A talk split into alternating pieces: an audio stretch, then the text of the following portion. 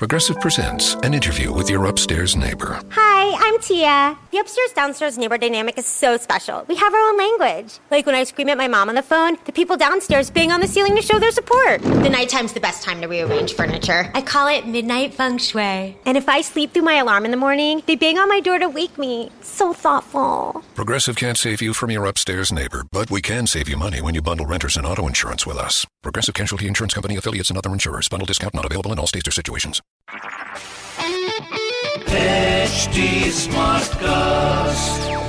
You're listening to a Hindustan Times production brought to you by HT Smartcast.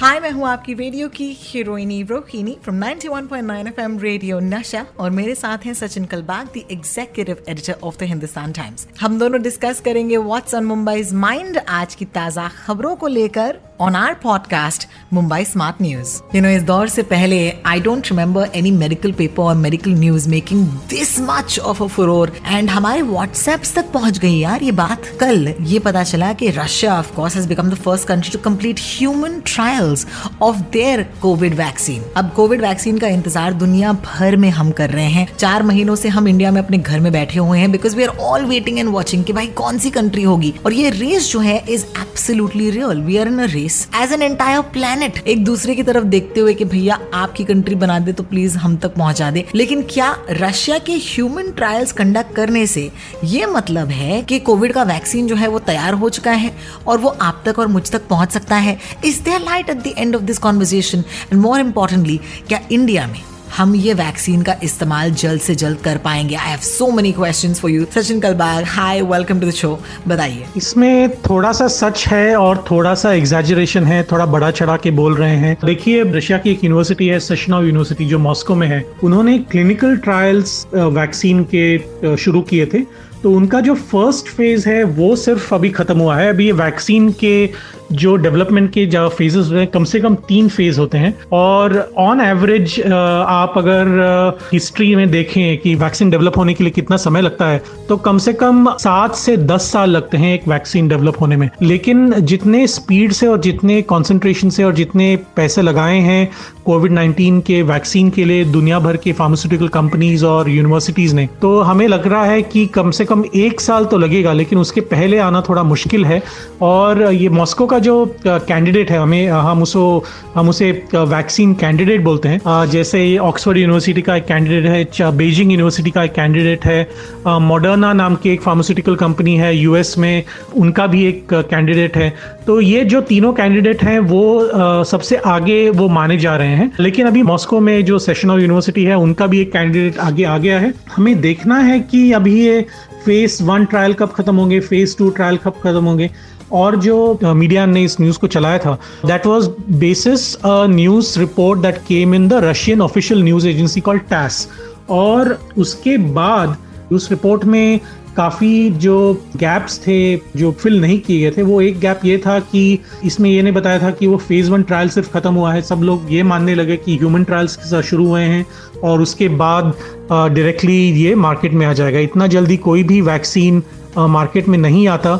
और ना ही ये safe है, क्योंकि एक बार अब मार्केट में आ जाए और उसके जो वायल्स हैं, जो डोजेज हैं, वो डिस्ट्रीब्यूट हो जाए, उसके बाद पता चले कि इसका कोई साइड इफ़ेक्ट है तो उसके बाद बहुत तकलीफ़ हो जाएगी दुनिया भर के लोगों को। सो तो ये फ़ेज़ टू जो ट्रायल है, वो कल शुरू होने यानी कि सोमवार को शुरू होने वाला था। और रशिया में अभी तक तो काफ़ी एक ही कैंडिडेट है, जो ह्यूमन क्लिनिकल ट्रायल्स फ़ेज़ में पहुँच गया है। वो डेवलप कर रहे हैं Gamaleya national research centre for epidemiology और माइक्रोबायोलॉजी ये रशियन डिफेंस मिनिस्ट्री के साथ कोलैबोरेट करके ये कर रहे हैं। जून अठारह तारीख को इन्होंने ह्यूमन ट्रायल्स की बात फ़ेज़ वन की, की शुरुआत की थी।